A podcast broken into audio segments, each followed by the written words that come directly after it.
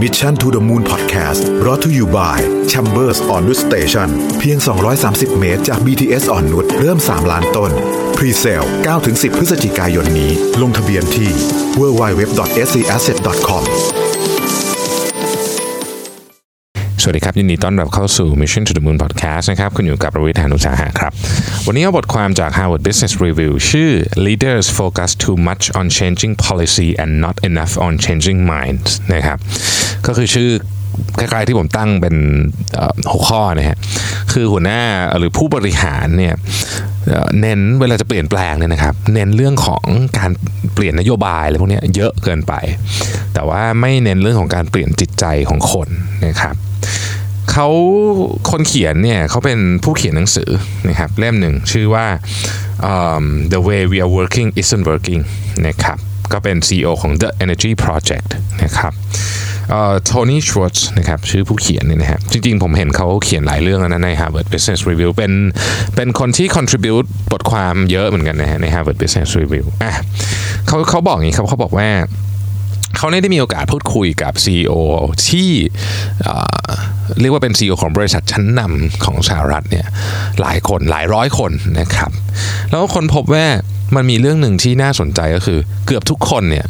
กำลังอยู่ในการเปลี่ยนแปลงหรือ transformation อะไรบางอย่าง ส่วนใหญ่จะเป็น digital transformation นะครับถ้าเกิดว่าเราเอาข้อมูลจาก BCG นะครับ BCG เคยทำ research นะฮะเขาบอกว่า 85%ของบริษัทเนี่ยที่เขาทำ research ด้วยเนี่ย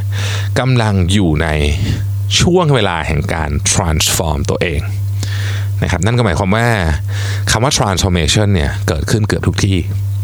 แต่ว่า research ฉบับเดียวกันเนี่ยก็บอกว่ามีเพียงแค่ 25%เท่านั้นเองของการ transform ที่ทำแล้วสำเร็จอีก 75%ล้มเหลว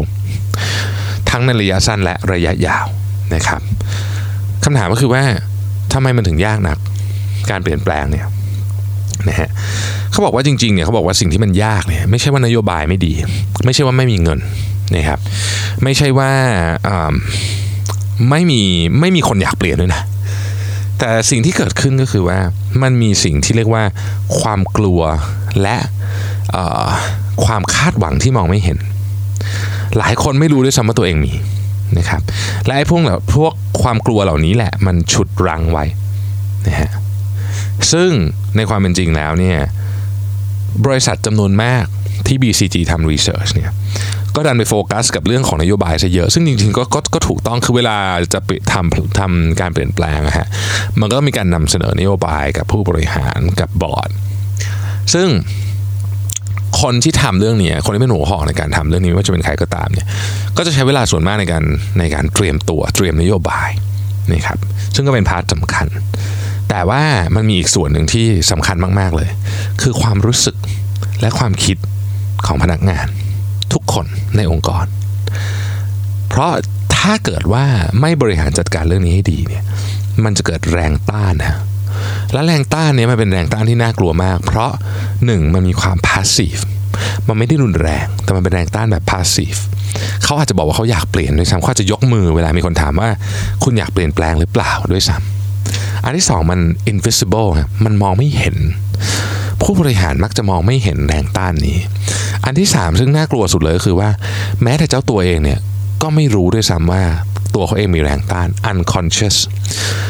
คือไม่รู้ตัวหรอกว่าตัวเองมีแรงต้านแต่มันมีนะครับมันมี ดังนั้นแม้แต่กลยุทธ์ที่ดีที่สุด ก็อาจจะล้มเหลวด้วยเหตุนี้แหละนะฮะทีนี้ เวลาเราพูดถึงคำว่า business transformation digital transformation เนี่ยมันมักจะถูกสร้างเนี่ยล้อมอยู่เนี่ยนะครับ ด้วยของต่างๆเหล่านี้ เช่น 1. นโยบาย 2. กระบวนการ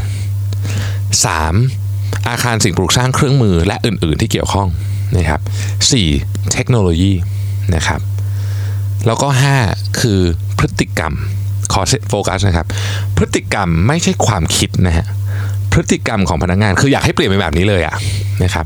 เช่นอาจจะมีบางบริษัทบอกว่าคุณจะต้อง friendly กับลูกค้ามากขึ้นอันนี้คือความพยายามในการเปลี่ยนพฤติกรรมนะครับดังนั้นเนี่ยสิ่งที่เกิดขึ้นก็คืออ้าวเรามาเทรนเรามาเรียน skill ใหม่กันนะนะครับ เรามาซ้อมเรื่องนู้นเรื่องนี้กันนะครับ แล้วก็ขอให้พนักงานเนี่ยทำให้ได้ในสิ่งที่บริษัทต้องการคำถามก็คือเออมันเกิดอะไรขึ้นนะครับ คนจำนวนมากก็ทำไม่ได้ นะฮะคนจำนวนมากทำไม่ได้ไม่ใช่เพราะเขาไม่อยากทำนะฮะแต่สิ่งที่บริษัททำเนี่ยมันไม่ได้ไปเปลี่ยนสิ่งที่เขาคิดหรือรู้สึกบังคับให้เขาทำพฤติกรรมเขาก็ทำได้แหละฮะแต่ว่าถ้าเขาไม่ได้คิดหรือรู้สึกที่อยากจะเปลี่ยน มันมันก็อยู่ได้ไม่นานนะดังนั้นเนี่ยคนเราเนี่ยนะฮะมันมีสิ่งเยอะมากเลยนะครับ ที่ทำให้การเปลี่ยนแปลงเป็นเรื่องยาก อันที่หนึ่งก็คือ ความเชื่อที่อยู่ในหัวเรานะฮะอันที่สองก็คือว่าสมมติฐานที่เราฝังลึกอยู่ในใจของเรานะครับและอันที่ 3 คือ blind spot จุดบอดนั่นเองนะครับทีนี้นี่ต้องบอกว่าความรู้สึก insecurity ก็คือความรู้สึกไม่ปลอดภัยเนี่ยกับความกลัวเนี่ยนะครับ มันฝังอยู่ใน DNA ของเรา นะ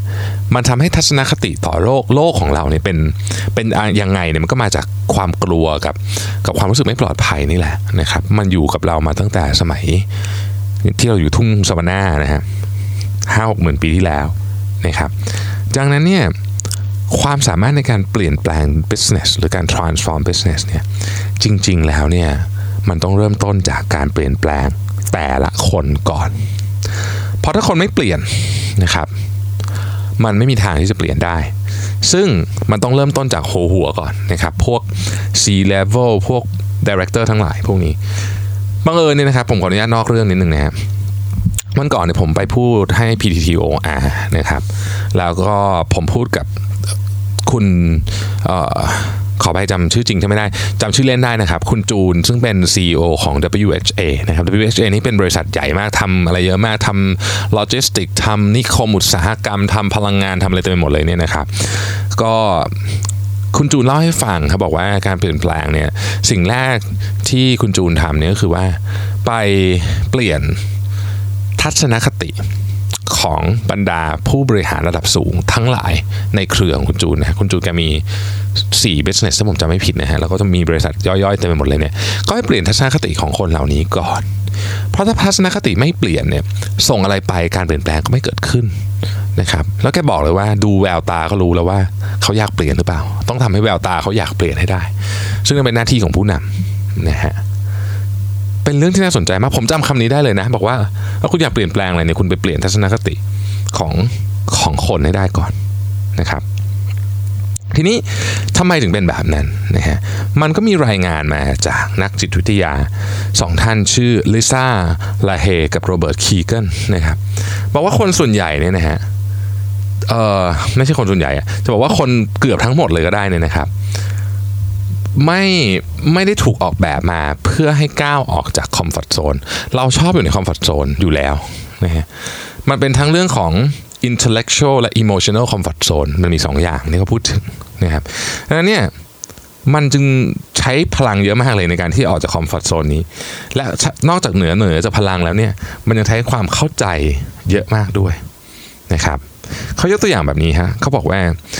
มันมีบริษัทหนึ่งนะครับที่เป็นบริษัทขนาดใหญ่มากๆเลยเนี่ยนะฮะก็ขายของมาเรื่อยๆ จนมาวันหนึ่งมีบริษัทคู่แข่งเป็นออนไลน์เพียวๆขึ้นมา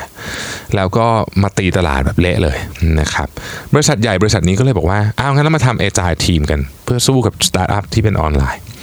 เขาก็เลยทำทีมขึ้นมาหลาย ๆ ทีมนะฮะปรากฏว่าเอ้ยมันไม่ work อะนะฮะมันไม่ work เขาก็เลยลงไปดูว่าทำไมมันถึงไม่ work นะเพราะว่ามันมีความคิดฝังรากลึกอยู่ แม้ว่าจะเปลี่ยนโครงสร้างเรียกตัวเองว่า agile team แล้วเนี่ยมันมีความคิดฝังรากลึกอยู่ว่า เราต้องทำทุกอย่างให้ perfect ทุกสิ่งมีความสำคัญเท่ากันหมดนะครับและถ้ามันไม่ออกมาดีที่สุด เราจะไม่ปล่อยมันออกมา ซึ่งก็ฟังดูไม่ได้แปลกอะไรนะฮะแต่ในโลกของความเร็ว ถ้าเป็นธุรกิจขายของออนไลน์เนี่ยบางทีเนี่ย mindset นี่อาจจะอันตรายนะฮะ ดังนั้นนี่สิ่งที่เกิดขึ้นก็คือเขาก็เอาทีมเข้าไปชุดหนึ่งนะครับเพื่อที่จะไปแก้ปัญหานี้ เพราะตอนนี้ไอ้ทีมไอจายที่ตั้งขึ้นมาเนี่ยนอกจากจะไม่ทำไม่ได้อย่างที่ที่จุดประสงค์ที่ตั้งไปแล้วเนี่ยนะฮะยังเหนื่อยแสนสาหัสนะครับแล้วก็เบิร์นเอาแล้วก็แบบงานก็ไม่ได้อย่างที่จะเอานะฮะเขาก็เลยบอกว่าเอาล่ะ สิ่งที่เขาทำก็คือว่าอันดับแรกเลยเนี่ยง่ายที่สุดเลยก็คือ ให้หัวหน้าแต่ละคนเนี่ยเข้าใจ priority ก่อน แล้ว make sure ว่าลูกน้องของตัวเองอะเข้าใจด้วยว่าทำอะไร priority นี้จะเกิดขึ้น แค่นี้เองนะฮะซึ่งก็ฟังดูไม่เป็นอะไรยากใช่ไหมแต่จริงๆเนี่ยผมบอกเลยว่าจากประสบการณ์ส่วนตัวของผมนะฮะบางทีเราไม่เคยคิดถึงเรื่อง priority ด้วยซ้ำเราทำมันไปเรื่อยๆ ซึ่งอันเนี้ยแน่นอนว่ามันมันไม่ได้นะฮะมันไม่ได้ ดังนั้นเนี่ยพอทำอย่างนี้ปุ๊บเนี่ย performance ของ ทีมนี้ก็ดีขึ้นมาของออกเร็วขึ้น ก็ไปสู้กับคู่แข่งที่เขาเมีความแอจายจริง ๆ ได้นะครับอันนี้ก็เป็นตัวอย่างเนาะทีนี้ก็บอกว่าไอ้ mindset อันนี้เนี่ยนะครับมันมันเปลี่ยนยากด้วยด้วยหลากหลายสาเหตุเมื่อกี้ก็ตัวอย่าง แต่เขาบอกว่าความเป็นจริงก็คือว่ามนุษย์เราเนี่ย มีความเชื่อที่ฝังลึกอยู่ในหัวนะครับจะเรียกว่าเป็น confirmation bias มาตั้งแต่เกิดเลยก็ว่าได้ คือเราเนี่ยเขาใช้คำว่า forever seeking evidence that reinforce what we already believe confirmation bias คือเราจะพยายามที่จะมองหาหลักฐานเนี่ยเพื่อมาสนับสนุนความเชื่อของเรา นั่นหมายความว่าเราได้ตัดสินใจไปแล้วว่าเราจะเชื่อว่าอะไร เราเพียงหาหลักฐานมาสนับสนุนความเชื่อของเราก็เท่านั้นเองนะครับ เมื่อมีหลักฐานที่ขัดกับความเชื่อของเรา เราก็จะให้น้ำหนักมันน้อยหรือปฏิเสธมันไปเลยนะฮะ เรายังถูกออกแบบโดยสัญชาตญาณเลยนะ ให้เอาความปลอดภัยของเราเนี่ยเป็นสำคัญที่สุดเสมอนะครับ และพยายามหลีกเลี่ยงความเสี่ยง ซึ่งสมองของเรามันก็ถูกออกแบบมาแบบนี้เลยนะฮะพยายามที่จะหลีกเลี่ยงความเสี่ยง พยายามที่จะระมัดระวังสิ่งที่เกิดขึ้นเรารู้สึกว่ามันเป็นเทรดเป็นอะไรกับเรานะครับ ดังนั้นเนี่ย เราจึงต้องเข้าใจประเด็นนี้นะฮะว่าเราถูกออกแบบมาให้ไม่ชอบความเสี่ยง ไม่ชอบออกจากคอมฟอร์ทโซนแต่เราก็เห็นอยู่แล้วว่าการจะทำอะไรใหม่ ๆ ได้มันต้องออกจากคอมฟอร์ทโซนจริงๆผมไม่ค่อยชอบพูดคำนี้บ่อยๆเพราะรู้สึกว่ามันถูกใช้จนเฝอเฟื่อไปหมดแล้วแบบว่าแบบถูกใช้จนแบบเละเทะไปหมดแล้วอะนะฮะแต่ก็ต้องพูดอีกอะเพราะว่ามันเป็นสิ่งที่ผมว่าสำคัญจริง ๆนะครับ ดังนั้นบทความนี้เขาปิดท้ายบอกว่า การทำ transformation ที่ดีเนี่ย จึงต้องเริ่มต้นจากสิ่งที่อยู่ข้างในคนก่อน แล้วก็ไอ้คนที่ควรจะเริ่มก็คือผู้บริหารระดับสูงก่อนนะครับ เมื่อเข้าใจแล้วเนี่ยนะฮะจะเข้าใจตัวเอง เข้าใจตัวเองเรื่องอะไร 3 อย่าง 1. จะเห็นตัวเองว่าเรามีวิธีการคิดเนี่ยที่ fix เขาเรียก fix pattern thinking นะครับจริงแรกที่ต้องแก้ อันที่สองเราจะเข้าใจอารมณ์ของตัวเองว่า ทำไมเราถึงไม่อยากทำเรื่องนี้ทำไมเราถึงไม่อยากเปลี่ยนอ๋อจริง ๆ แล้วเนี่ยมันเป็นความกลัวของเราต่างหากเพราะมันฟังดูมีเหตุผลดี แต่เรากลัวนะครับ อันที่ 3 คือเราจะเริ่มเห็นสัญชาตญาณในการปกป้องตัวเองที่กำลังออกมาทำหน้าที่ เพื่อที่จะบอกว่าอย่าทำเลยอย่าออกจากคอมฟอร์ทโซนเลยมันไม่ดีหรอก เราจะเริ่มเห็นแล้วเราจะเริ่มเข้าใจมันมากขึ้น แล้วเราก็จะเริ่มเขาใช้คำว่าสามารถสตรัคเจอร์ความคิดเพื่อออก จากความรู้สึกเหล่านี้ได้นะครับ ต้องบอกว่าการเปลี่ยนแปลงเนี่ยหนึ่งจุดที่สำคัญมากเลย คือตัวหัวหน้า เพราะหัวหน้าเองเนี่ยนะครับ เมื่อเปลี่ยนแล้วเนี่ยคนเนี่ยจะอยากเปลี่ยนตามนะเพราะคนส่วนใหญ่เนี่ยนะครับ แม้จะไม่แม้จะไม่อยากออกจากคอมฟอร์ทโซนแต่ถ้าเห็นหัวหน้าทำบ่อยๆเนี่ยความเป็นเขาเรียกว่าเป็นเป็นพักพวกอะไรของเราเนี่ยนะฮะเราเป็นมนุษย์ที่เรามีสังคมเนี่ย ก็จะพยายามผลักดันเราให้เราทำนะครับดังนั้นเนี่ยคำถามที่สำคัญ ที่เราควรทำเวลาเราจะทำการเปลี่ยนแปลง เริ่มจากถามตัวเองก่อนในฐานะ ถ้าเราเป็นผู้บริหารเนี่ยนะครับ เราต้องถามตัวเอง 3-4 ข้อ ข้อที่ 1 เราลองถามตัวเองว่าที่เราไม่ชอบเรื่องนี้ที่เราไม่อยากเปลี่ยนเรื่องนี้จริง ๆ แล้วมันมีอะไรไหมที่เรามองไม่เห็น what am I not seeing 2. มันมีความจริงอื่นนอกจากความจริงที่เราเชื่อไหม what else is true 3. เรามีความรับผิดชอบอะไรในสถานการณ์นี้ what is my responsibility in this situation 4. how is my perspective being influenced by my fear มุมมองของเราเนี่ยถูกกำหนดโดยความกลัวของเราหรือเปล่านะครับ การมีกลยุทธ์ที่ดีเป็นเรื่องสำคัญนะฮะแต่ว่าการที่จะทำให้การเปลี่ยนแปลงเกิดขึ้นได้เนี่ยมันจะต้องมองในสิ่งที่มองไม่เห็นด้วย นะครับกลยุทธ์ดีก็ต้องทำการทำการสิ่งที่มองไม่เห็นกับคนก็ต้องทำเหมือนกันนะครับ เพราะคนเนี่ยถูกออกแบบมาให้ต่อต้านการเปลี่ยนแปลงอยู่แล้วนะฮะมนุษย์ถูกออกแบบมาอย่างนั้น ดังนั้นเราจึงต้องเข้าใจนะครับ แล้วหาวิธีการทำให้การเปลี่ยนแปลงเกิดขึ้นอย่างเป็นรูปธรรมให้ได้ นั่นคือการเปลี่ยนแปลงใน จิตใจของคนซะก่อนคนที่ติดตาม Mission to the Moon Podcast นะครับ สวัสดีครับ Mission to the Moon Podcast Presented by SC Asset